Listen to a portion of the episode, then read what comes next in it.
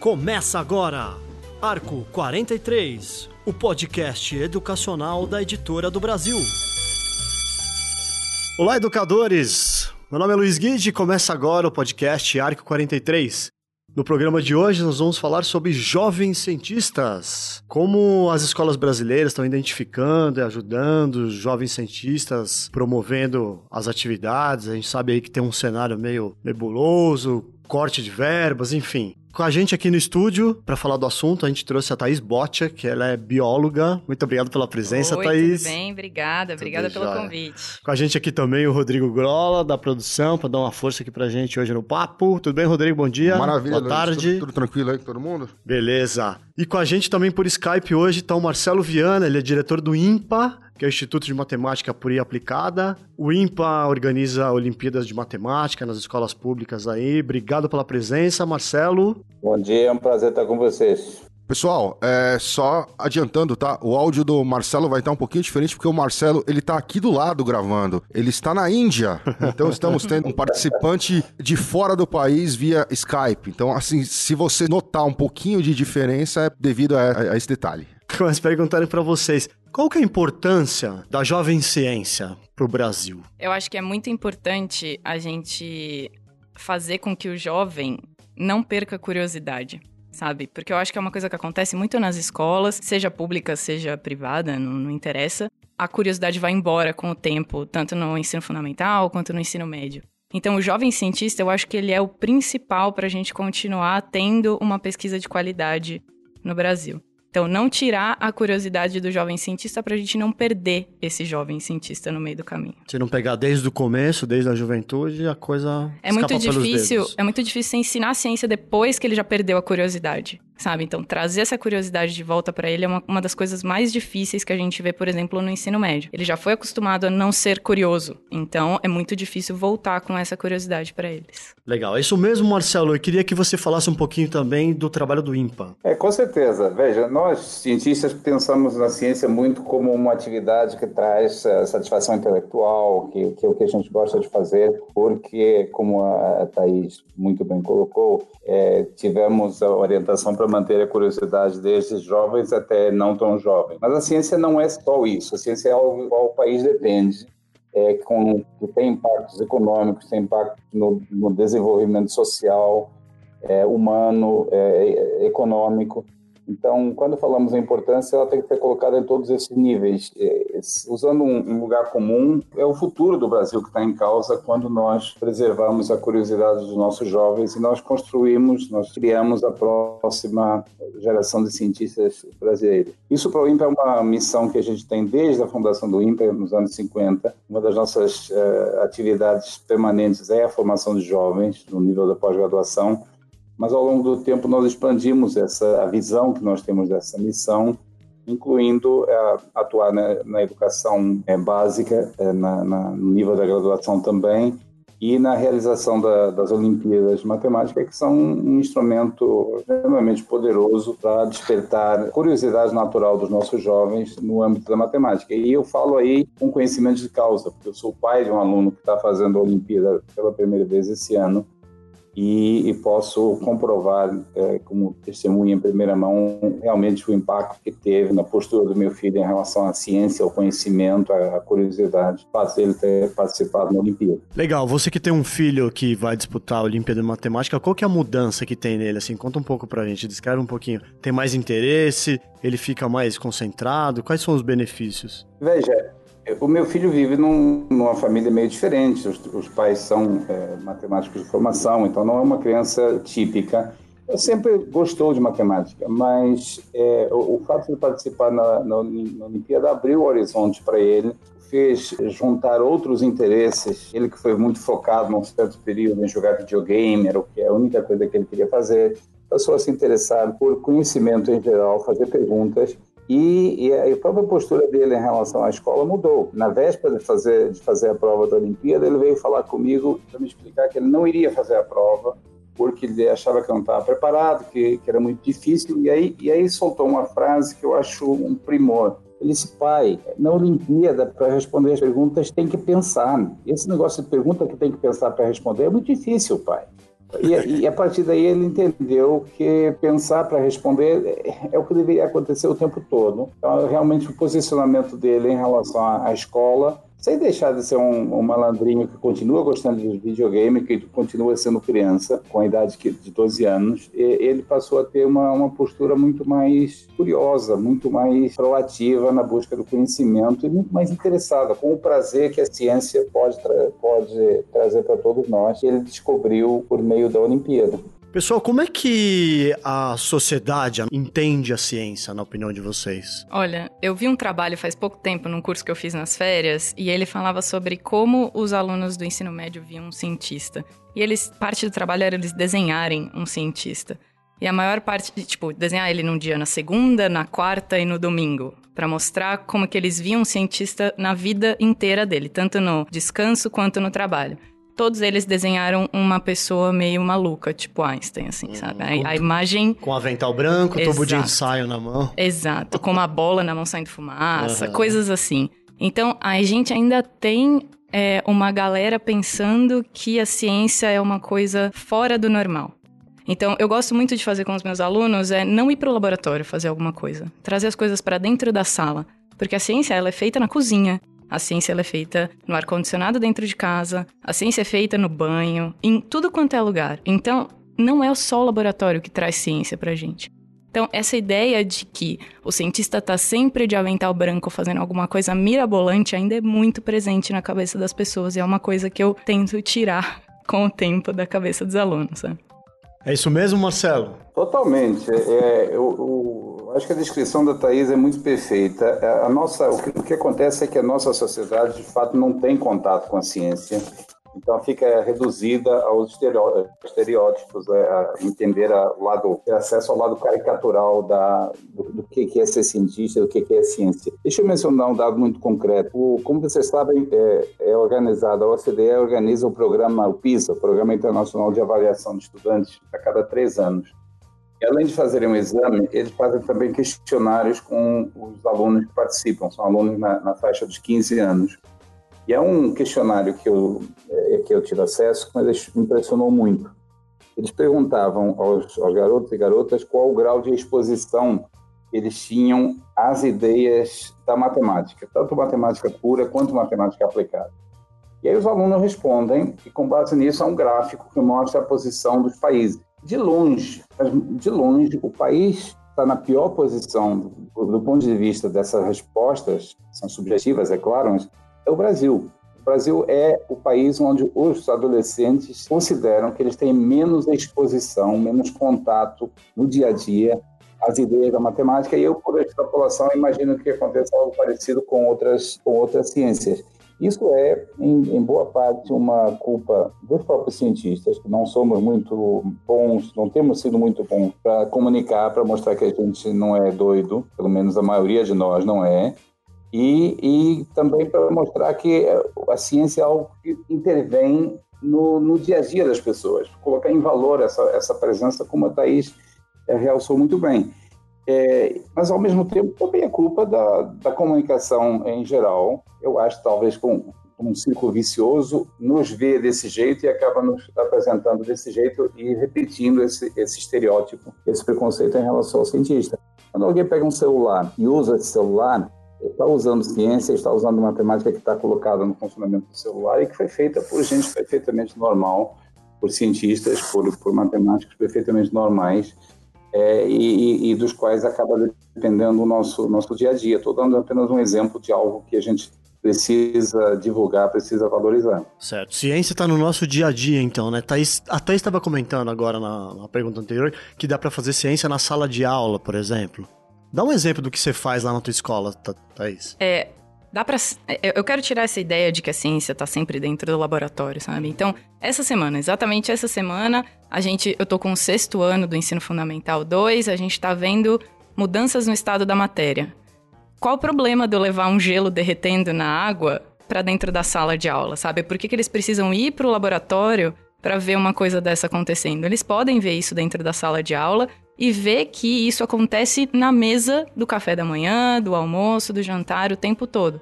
Quanto mais a gente tira essa Óbvio que o laboratório tem todos os recursos e todas as escolas que têm laboratório, óbvio, tem que usar esse recurso. Mas quanto mais a gente tira essa imagem de que a ciência é só feita lá dentro, melhor. Então a gente vai fazer uma série de experimentos dentro da sala de aula, experimentos entre aspas, né? Porque também isso é coisa do dia a dia deles, então não seria um experimento, seria a vida normal deles. A gente vai trazer bicarbonato e vinagre para poder fazer uma reação química que é irreversível e todo todo esse pedaço, a gente fala de tudo isso que a gente falaria no laboratório, que normalmente as escolas particulares levam muito para dentro do laboratório fazer, a gente faz dentro da sala de aula na mesa de cada um. Se a gente levar um potinho com bicarbonato e vinagre para dentro da sala de aula, em cima da mesa de cada um, isso está mais perto deles. Eles conseguem se apropriar deste conhecimento muito mais facilmente do que dentro do laboratório, que está tão distante para eles no imaginário deles de um cientista. Quer dizer, dá para fazer ciência sem verba também. Exato. É isso que a gente pensa. Não precisa ter um laboratório, óbvio, de novo. E se tem um laboratório, ele pode ser usado, claro, o recurso deve ser usado. Mas se você não tem um recurso tão caro que é fazer um laboratório dentro de uma escola, comprar um sal de fruta na farmácia e um vinagre no supermercado, dá para fazer um super experimento dentro da sala de aula que não precisa de um recurso tão grande, um copo plástico e esses dois reagentes, a gente consegue fazer muita coisa, sabe? Marcelo, pesquisa, investimento ou gasto? Em 2010, a agência de pesquisa da, do Reino Unido fez um estudo, encomendou um estudo a uma grande empresa internacional de consultoria, a Deloitte, para saber quanto que é, a matemática contribuía para a economia do país. O, resultado, acho que surpreendeu a todo mundo.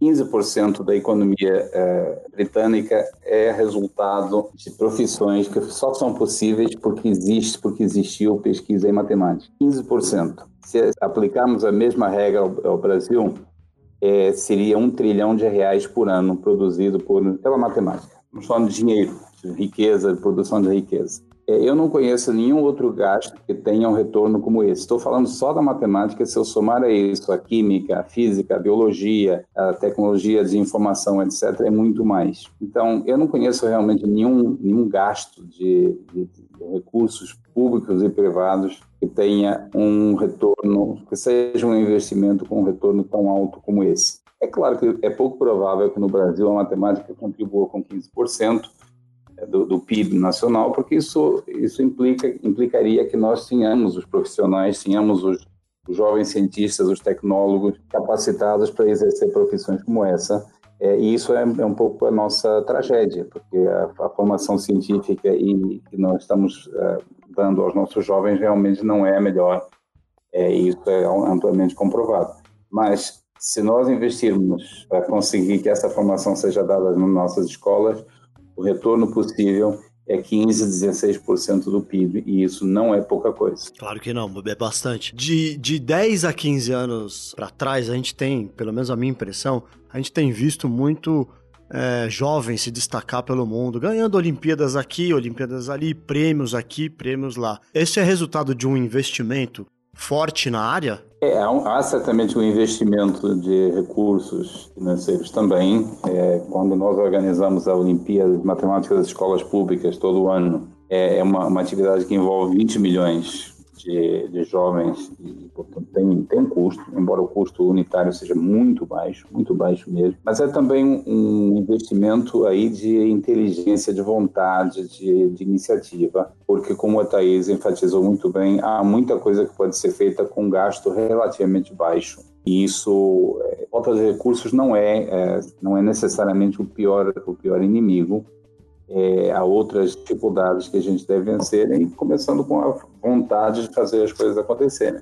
Mas isso não quer dizer que os recursos não sejam necessários, é claro que são. Eu acho que uma das partes principais para isso acontecer não é a, o recurso para os experimentos em si. Eu acho que a formação de professores é uma área muito que não é gasto, é investimento realmente. Porque o professor sendo é, formado melhor, de um jeito melhor, ele consegue trazer a, a ciência ou qualquer área que ele for formado para dentro da sala de aula de um jeito com ou sem verba, entendeu? Então eu acho que a formação de professores tem muito a ver com esse reconhecimento dos alunos ganhando prêmios em tudo quanto é lugar. Isso é muito importante. A formação do professor, eu acho que é crucial para que isso para que a curiosidade volte. E nós temos formação de professor nessa área? Então, eu acho que é pouco. É bem pouco. Então, eu acho que principalmente o professor de escola pública tem pouco, pouco acesso à formação de professor. Se você olhar em forma, é, escola particular, é muito incentivado o professor fazer curso nas férias, fazer curso durante o ano letivo, e eu não vejo isso acontecer na, na escola pública. Eu dou, aula em, eu dou aula em escola particular. E por isso que eu posso falar dessa parte de que é muito incentivado para mim, é o tempo todo dentro da escola a gente falando, ah, vai fazer o curso tal, tem o curso disso, tem o curso daquilo, metodologias ativas, como usar um laboratório, como não usar um laboratório mas eu não sei se isso acontece para uma escola pública. Tem um curso que eu gosto bastante, se eu puder falar o nome até, tem o USP Escola, que ele faz um curso em janeiro e em julho para é, formação de professor da escola pública. A gente, quando a gente vai, quando sobra vaga, o professor já se inscreveu para tudo quanto é curso que tem, e são tipo 40 cursos, assim, num mês, numa semana. E eu acho que é aí que o professor tem acesso a muita coisa que é feita na academia. Então, eu acho que nesse momento, a parte da, da acadêmica da área de educação encontra o professor da escola pública para fazer alguma coisa melhorar nesse sentido de formação deles. Então, eles têm acesso a muitas atividades, eles têm acesso a muitos professores da universidade para poder melhorar o planejamento das aulas. Repete para os nossos ouvintes, Thaís, que curso é esse? Chama USP Escola. Ele, se você entrar no, na parte de extensão do site da USP, tem lá em janeiro e em julho. As inscrições, as inscrições começam uns três meses antes, então fica de olho, tipo, maio, abril, para o de julho e, sei lá, outubro para o de janeiro. Fica de olho porque as vagas acabam super rápido. Então. Ele, ele, é preferencialmente para professores da escola pública. Exato. Sei. Todos os professores de escola pública se inscrevem primeiro, e daí eu também me inscrevo primeiro mas o meu nome vai lá para o fim da lista porque eu sou professora de escola particular. E daí nos cursos que sobram as vagas, a gente consegue se, se matricular. Bacana. Tem algum outro curso que você lembra que dá para fazer bacana? Ah, eu fiz um curso durante as férias agora de julho, mas foi um curso pago e daí foi a escola que pagou para mim o curso e aí que eu falo que tem um incentivo muito grande da escola particular em melhorar o seu profissional que eu não vejo isso acontecendo na escola pública. Mas tem essa, eu posso falar também o nome da, da empresa que fez esses cursos, que esse curso de metodologias ativas, que a gente aprendeu um monte de coisa para fazer em sala de aula com Lego, simples assim, sabe? Tipo, coisas muito elaboradas com coisas super simples de serem conseguidas pela escola essa empresa que fez chama Tríade Educação. Só que os cursos são bem caros, então se quiser fazer alguma coisa se a escola pública quiser fazer uma movimentação para pedir alguma bolsa, alguma coisa, eu acho super legal também. Você conhece, Marcelo, algum caminho bacana para o professor seguir? Se quiser treinamento, se quiser curso? Você indica algum? Nós mesmos do INCA oferecemos é, programas, cursos de, de, formação continuada para professores já há bastantes anos, é, desde, desde o início dos anos 90, e há outras instituições que fazem isso também mas é, justamente são, é um pequeno esforço, a escala é relativamente pequena. É, no nosso caso, nós é, temos o, esse programa de aperfeiçoamento de professores do ensino médio, crescido todo, todo ano em, em janeiro e em julho, é, e tem aulas presenciais lá no INTA mesmo. Nós transmitimos pela internet para uma rede de 70, 80 polos em todo o país transmitido ao vivo, e em cada polo há um professor local que atua como monitor do, do, do programa. Um programa muito bem sucedido, é, que alcança a cada edição da ordem de 3 mil professores no, no, país todo. O problema é que são 3 mil, não são 300 mil. O Brasil tem uma, uma, um universo escolar gigantesco, então esses esforços são ainda relativamente pequenos em, em relação à escala da, do, do, nosso problema. E, e tocando no aspecto da formar o professor para ser capaz de despertar, de manter essa curiosidade é, científica é, do aluno dentro da sala de aula, esses são ainda mais limitados. A própria demanda por parte dos professores para esses cursos é um fenômeno relativamente é, recente, pelo menos no universo da escola pública. Entendi. O governo federal recentemente cortou boa parte das verbas de, de pesquisa qual que é o impacto disso, Thaís? Já que a gente fala numa disparidade muito grande entre escola pública e privada, vai ficar muito mais abismo, né? Vai, vai ficar muito, porque se imagina uma cidade do interior onde uma pessoa faz ciências biológicas que nem eu fiz, Eu fiz aqui em São Paulo, eu tive acesso a uma agência de fomento que é a FAPESP, aqui em São Paulo. Essa FAPESP não existe em outros estados. Ou ela não é, se ela existe uma, uma FAP alguma desse tipo, ela não é tão rica quanto ela é aqui em São Paulo. Então eu acho que é, limitar os recursos nas outras cidades que não são tão ricas quanto São Paulo, nos estados que não são tão ricos, você limita muito o desenvolvimento dessa pessoa que pode um dia virar professor. Então, se você limita o, o desenvolvimento acadêmico deste possível professor, ele vai voltar para a escola pública de um jeito não 100%, não no 100% que ele poderia ter atingido. Entendeu? O que a gente vê, e eu vejo também nesse curso do USP Escola, é que tem uma diferença muito grande dos professores da escola pública para a escola particular. Já dentro dos cursos a gente consegue perceber isso. E daí você vê como que é importante essa formação eles voltam sem a curiosidade. Então, do mesmo jeito que você não incentivou a curiosidade no seu aluno do ensino médio, esse professor que volta para a escola pública, ele volta sem essa curiosidade. Isso vira um ciclo vicioso, porque você não incentiva a curiosidade de volta no seu aluno. Entende? Eu acho que isso é muito importante. E cortar as verbas para isso, você corta oportunidades para as pessoas se desenvolverem mais e devolver isso para a sua própria comunidade. Uma coisa que eu acho que é, que é difícil olhar assim pra gente que é acadêmico, eu fiz mestrado, fiz doutorado, só que são poucos da minha área, que é da área mais biomédica, que querem voltar e dar aula. São pouquíssimos. Isso é culpa nossa também. Então é culpa da academia não incentivar os seus alunos a quererem dar aula na educação básica. A gente é incentivado a prestar concurso para professor de ensino superior, a gente não é incentivado a prestar concurso para professor de ensino médio e ensino básico. Então, isso é, uma, é um problema da academia também, de não, não só não divulgar a nossa ciência de um jeito fácil para as pessoas entenderem, mas também de não incentivar os seus membros a voltar para a escola, para o ensino básico e fazer alguma coisa para melhorar a educação em todos os níveis. Mas, Thaís, isso é uma questão de incentivo ou é uma questão financeira? Porque é bem diferente o salário que um professor de ensino básico ganha do que o salário que um professor ganha na academia. Sim, tem esse, tem isso é uma uma das coisas que joga lá embaixo o número de pessoas que quer voltar, que quer dar aula no, no ensino básico. Mas eu acho também, mesmo assim, tem gente que ainda quer. Mesmo assim, eu, ve, eu vi na minha área gente querendo fazer concurso para poder é, dar aula no ensino médio, no ensino fundamental. Então, você está diminuindo ainda mais as pessoas que querem fazer isso, que querem devolver o que, a, o, que o governo investiu em você para uma outra faixa do ensino. Isso é uma das coisas que leva para baixo, mas também o um incentivo lá dentro. Ninguém, a gente não ouve de dentro dos professores, ah, vamos fazer alguma coisa voltada para o ensino fundamental, voltada para o ensino médio. Não tem essa parte de extensão. Mas a, a dúvida que eu tenho é, tudo bem, eles prestam concurso, mas eles ficam, porque depois de um, dois anos, com salário, por exemplo, do governo do estado para ensino médio, o professor não aguenta. É, então o que acontece é que eles acabam pegando mais de um trabalho, né? É, aí sim, tá o problema. Sim. Quando são dois, tudo bem, né? Mas às vezes o cara tá dando aula em três turnos.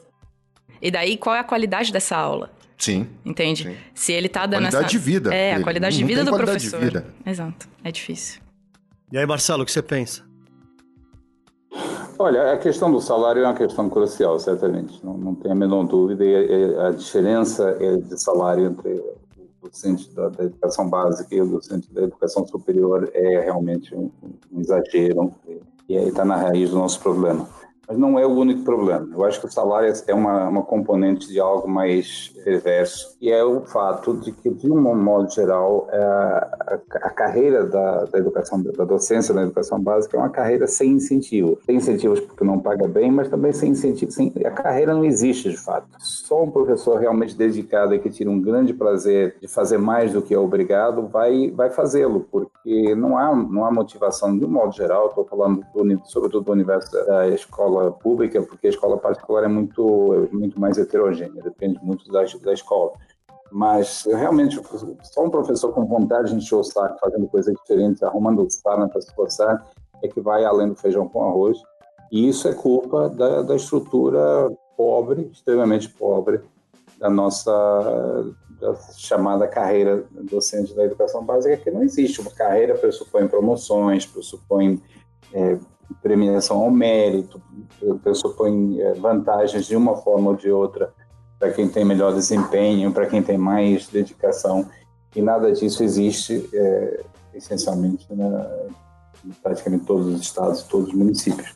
Então, a questão do salário é, é uma componente. E, se vem somar também a questão da, da formação do professor.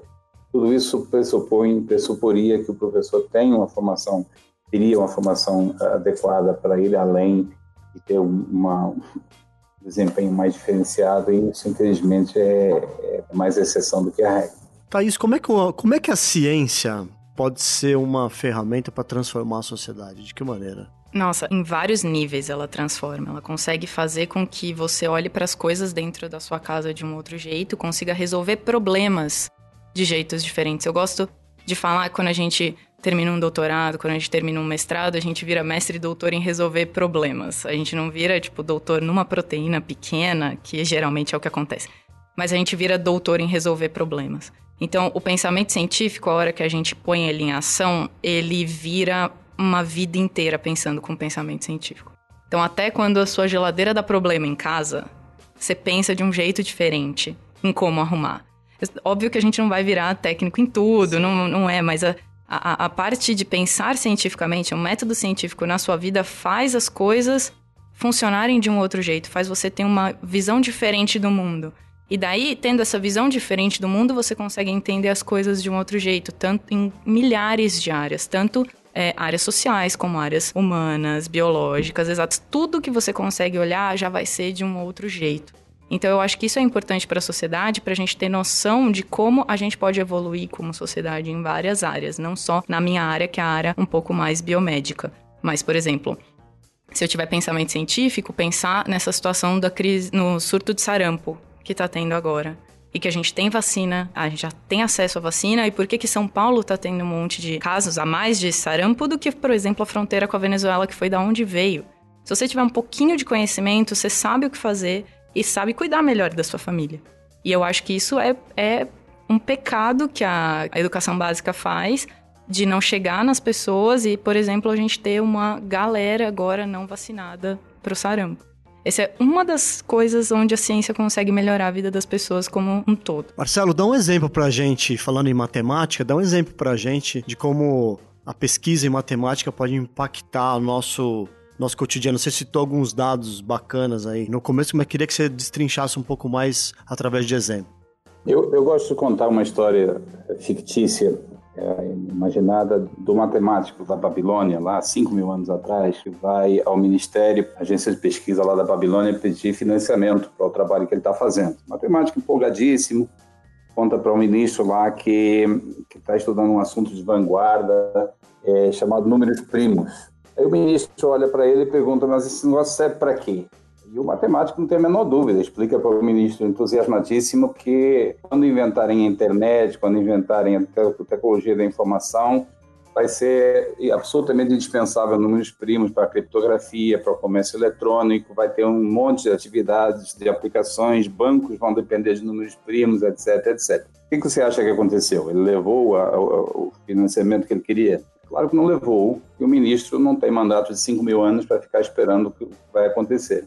É um exemplo, evidentemente, que eu conto um pouco é, com um tom humorístico, mas para explicar que muitas das é, aplicações dos usos práticos da, da, ciência e da matemática em geral vêm muito tempo depois, podem vir muito tempo depois, outros têm aplicações mais ou menos é, imediatas, mas elas se incorporam ao nosso dia a dia. E nós, como cientistas, temos uh, todo o interesse em fazer propaganda é, do, desse, desses, uh, dessas possíveis ramificações. O GPS. O GPS é algo que a gente usa, uh, penetrou a vida de todos nós, uh, usamos diariamente. O GPS não existiria se não tivesse existido um senhor chamado Albert Einstein que inventou a teoria da relatividade e sem a teoria da relatividade o GPS não funcionaria.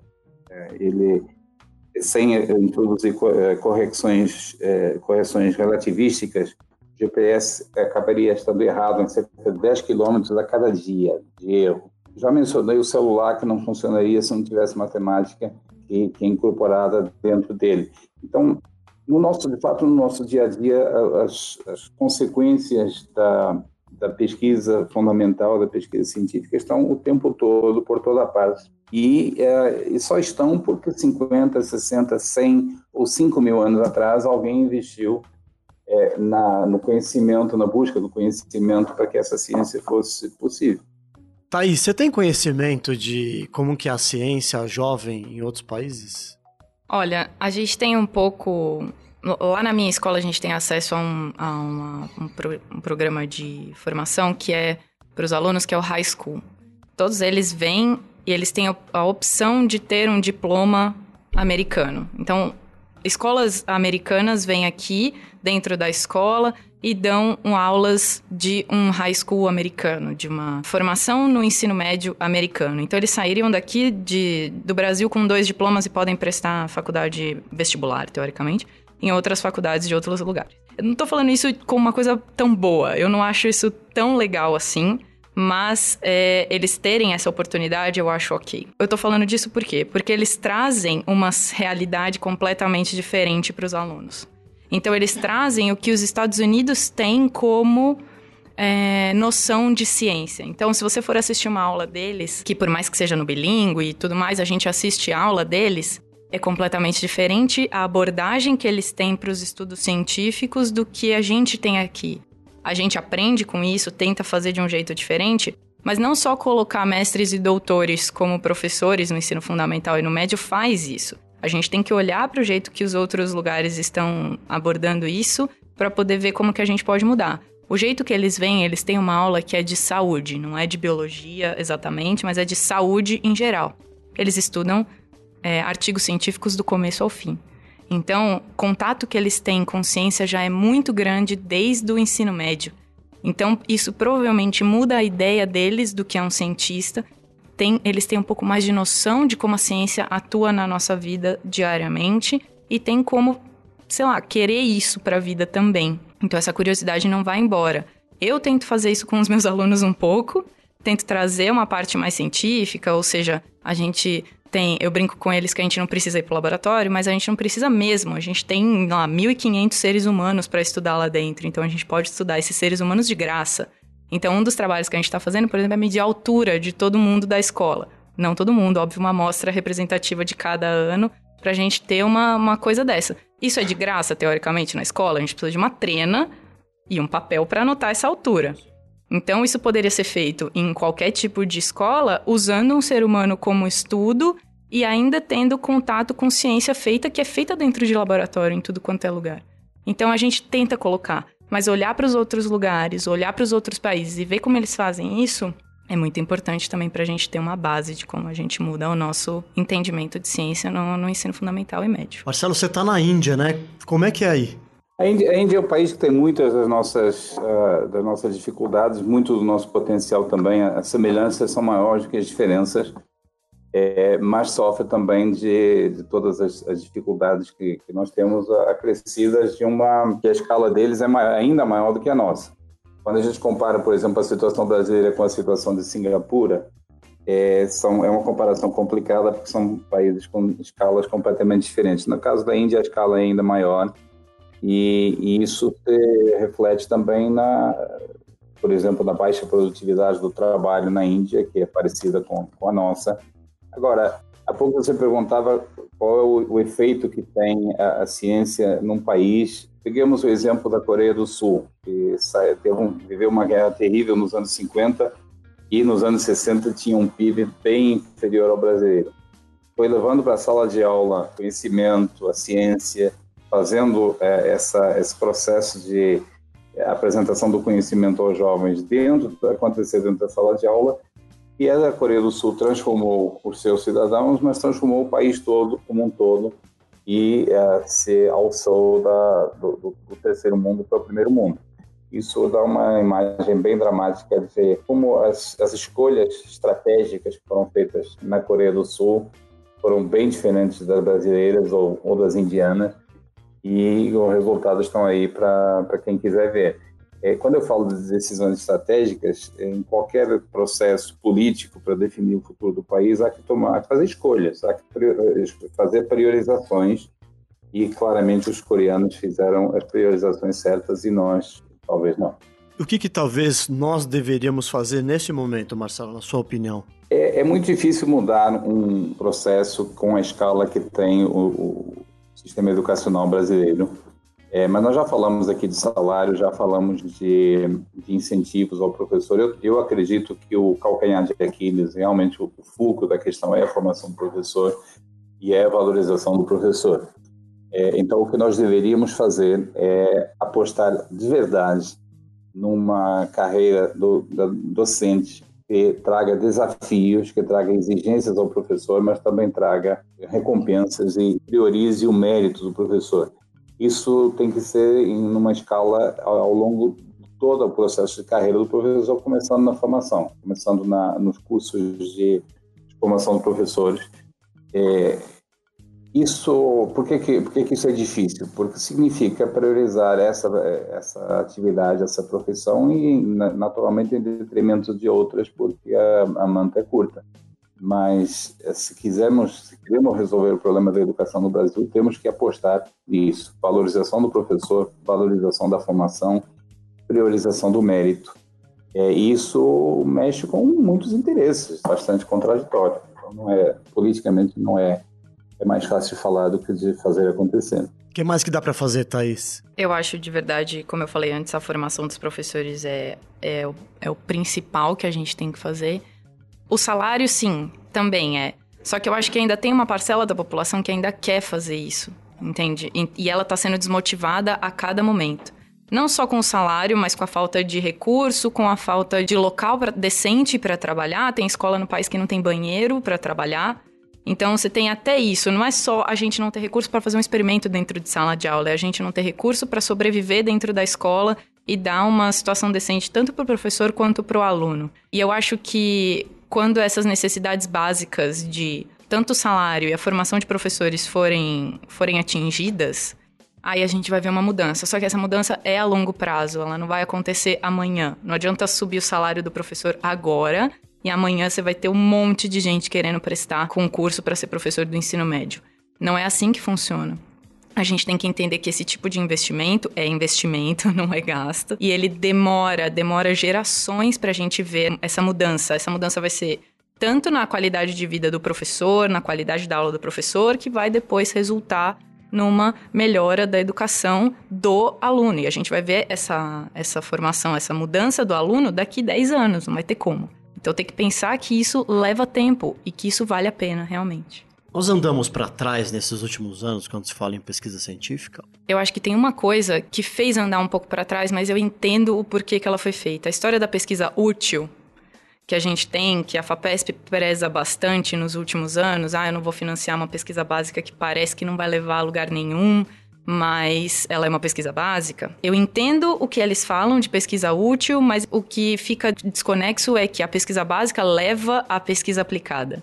Então, a parte da gente não reconhecer que uma pesquisa básica é importante para todo o processo de pesquisa é difícil. Então, cortar verba para pesquisa básica que tem sido feito nos últimos anos é um tiro no pé, porque a pesquisa aplicada não vai conseguir ser feita daqui a pouco. Se você não tem a básica para estudar algumas coisas muito pequenas, você não tem esse conhecimento depois para aplicar. A ideia aplicada vai levar muito mais tempo para chegar em alguma coisa que realmente impacta a sociedade se não tiver a pesquisa básica. Eu entendo a ideia de falar pesquisa útil, mas eu só não concordo. Eu não chegaria a dizer que andamos para trás, mas eh, é verdade que o discurso, é, enfatizando as aplicações imediatas, etc., é um, é um, vem em detrimento, em geral, da causa da ciência. E é um ponto que é, é muitas vezes omitido nessas discussões. O processo de incorporar é, conhecimento científico ao, ao setor produtivo é um processo que passa pelo diálogo entre cientistas e o próprio setor produtivo. Esse diálogo no Brasil é, é medíocre, e é medíocre por culpa dos dois lados.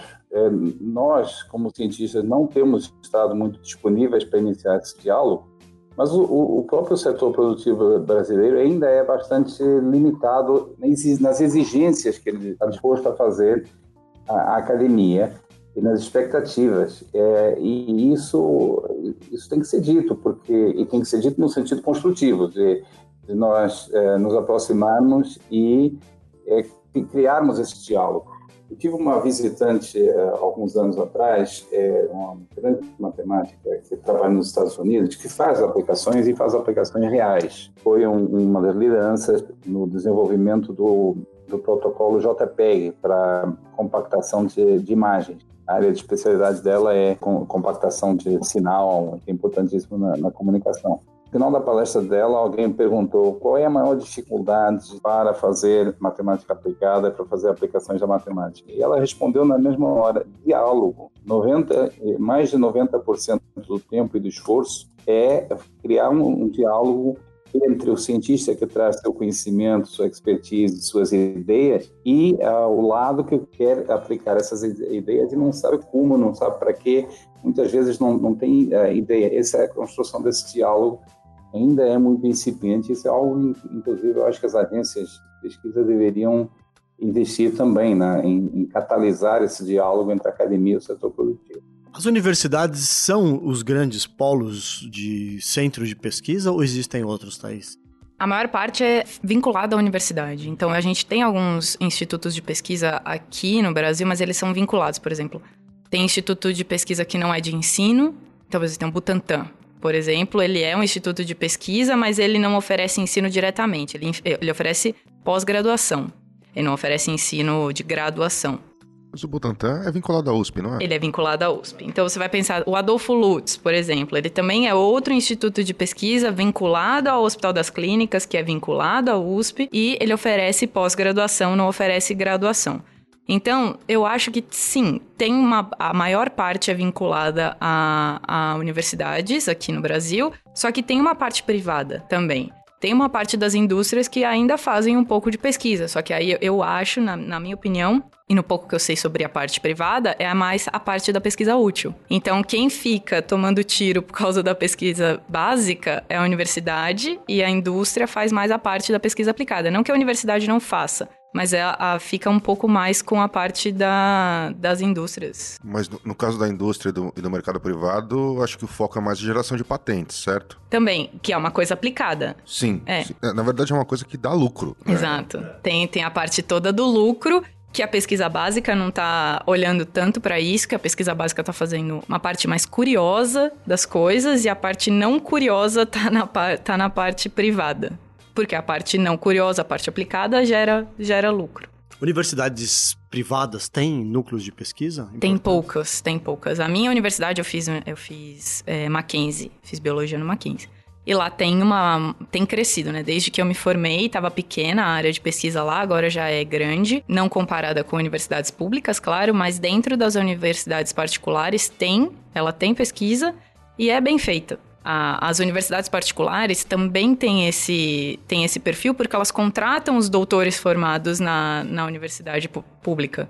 Então, a hora que elas contratam, essa, essa mentalidade acadêmica vai para elas também, e daí eles começam a desenvolver, tanto quanto a gente está desenvolvendo lá na escola, pela escola ter bastante mestres e doutores, a gente desenvolve um ambiente acadêmico também lá dentro, mas a hora que esses doutores não têm onde trabalhar e eles não têm muito onde trabalhar, a gente procura a parte também, a parte privada de ensino, e a gente leva essa mentalidade acadêmica para lá, não tem como. Marcelo, você está acompanhando um grupo de estudantes brasileiros aí, aí na Índia, é isso?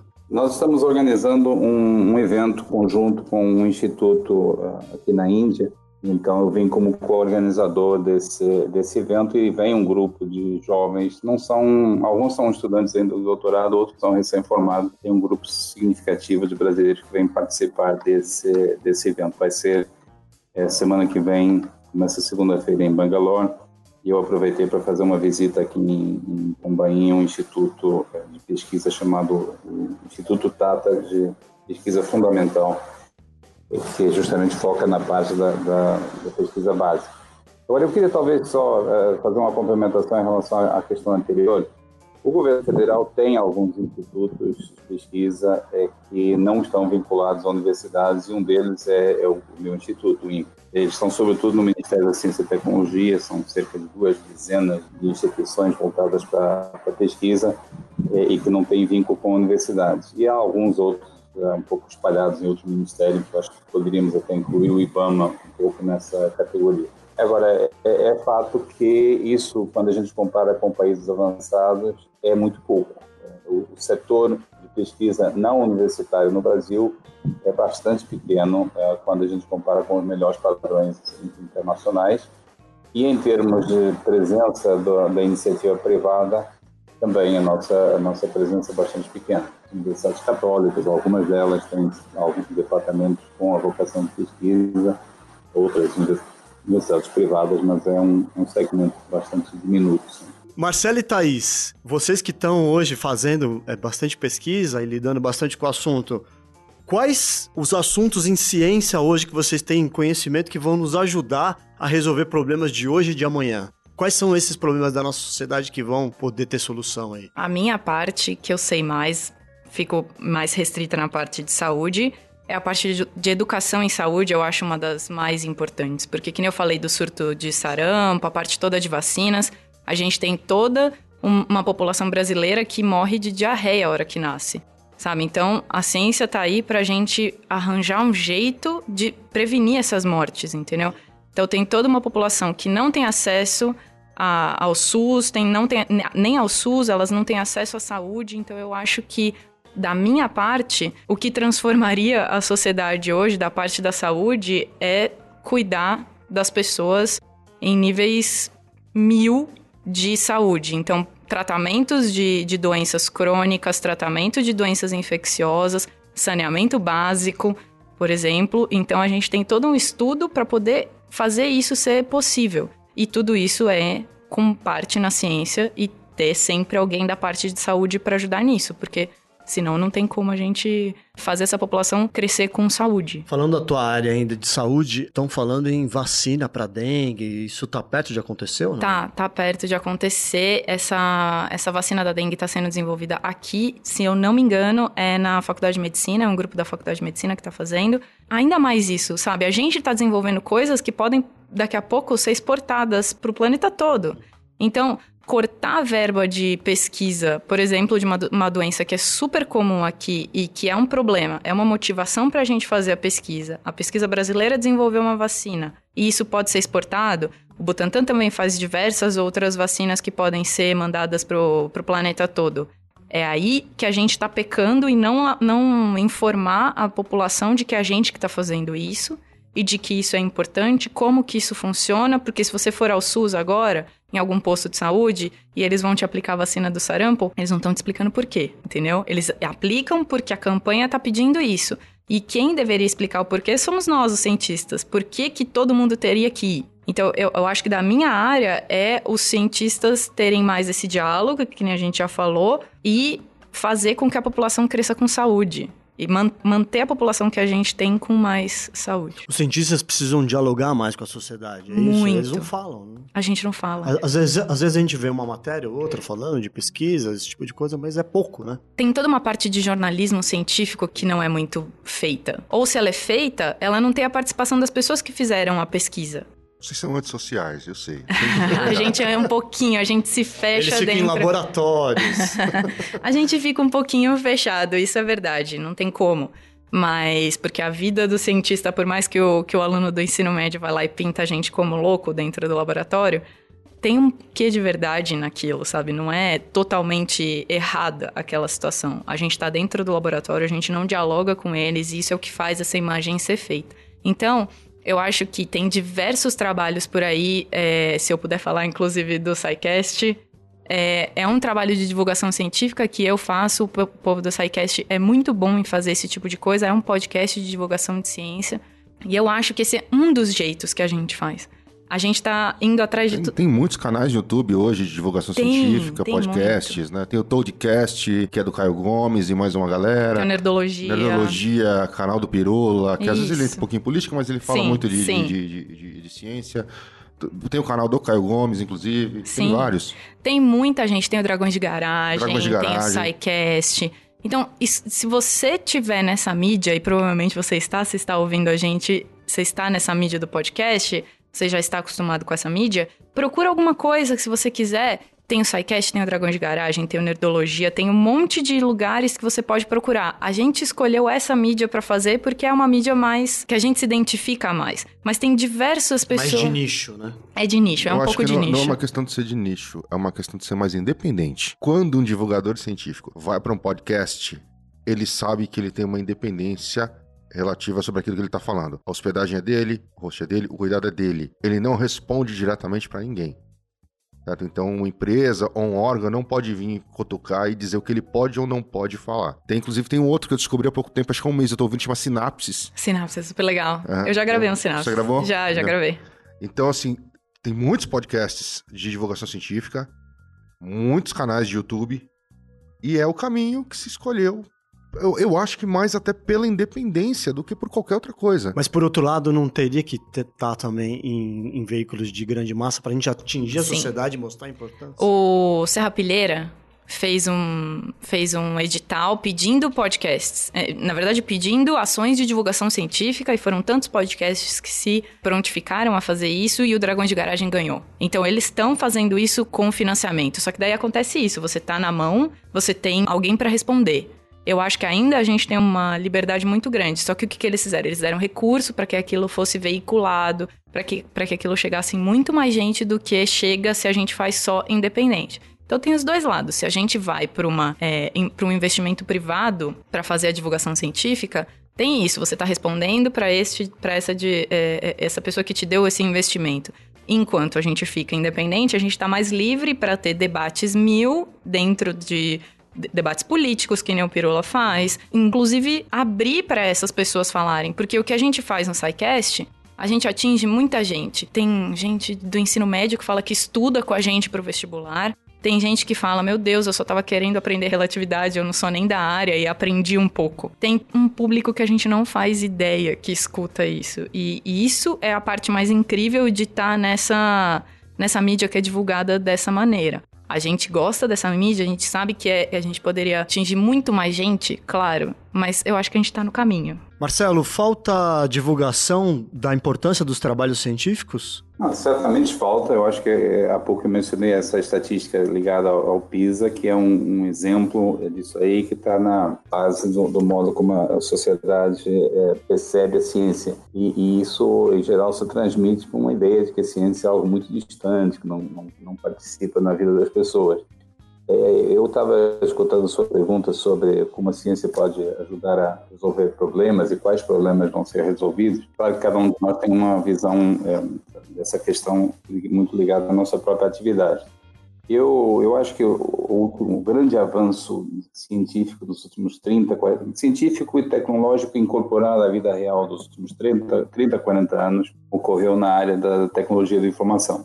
30, 40 anos atrás, a gente, a gente achou que o próximo passo ia ser carros voadores e isso, isso não aconteceu. Em troca, o que aconteceu foi, foi o computador, foi o celular, é, foi a criptografia, foi a internet, foi é, e-banking e, mais recentemente, foi a inteligência artificial. E as pessoas, às vezes, nem, nem se apercebem até que ponto a inteligência artificial está tomando conta de tudo aquilo que nós fazemos. E em termos de oportunidades científicas e tecnológicas, se eu tivesse que escolher aquela que eu considero mais quente para os próximos anos, eu diria que é a computação quântica. E a ideia, que no momento ainda é um pouco de ficção científica, mas já está começando a, a ter passos concretos de produzir computadores que funcionem baseados em princípios uh, da mecânica quântica. É meio assustador imaginar como é que vai ficar a inteligência artificial na hora que ela dispuser de máquinas uh, como o de computadores quânticos para ser realizadas. Um exemplo de algo que nós já sabemos, porque existe um teorema matemático que comprova isso,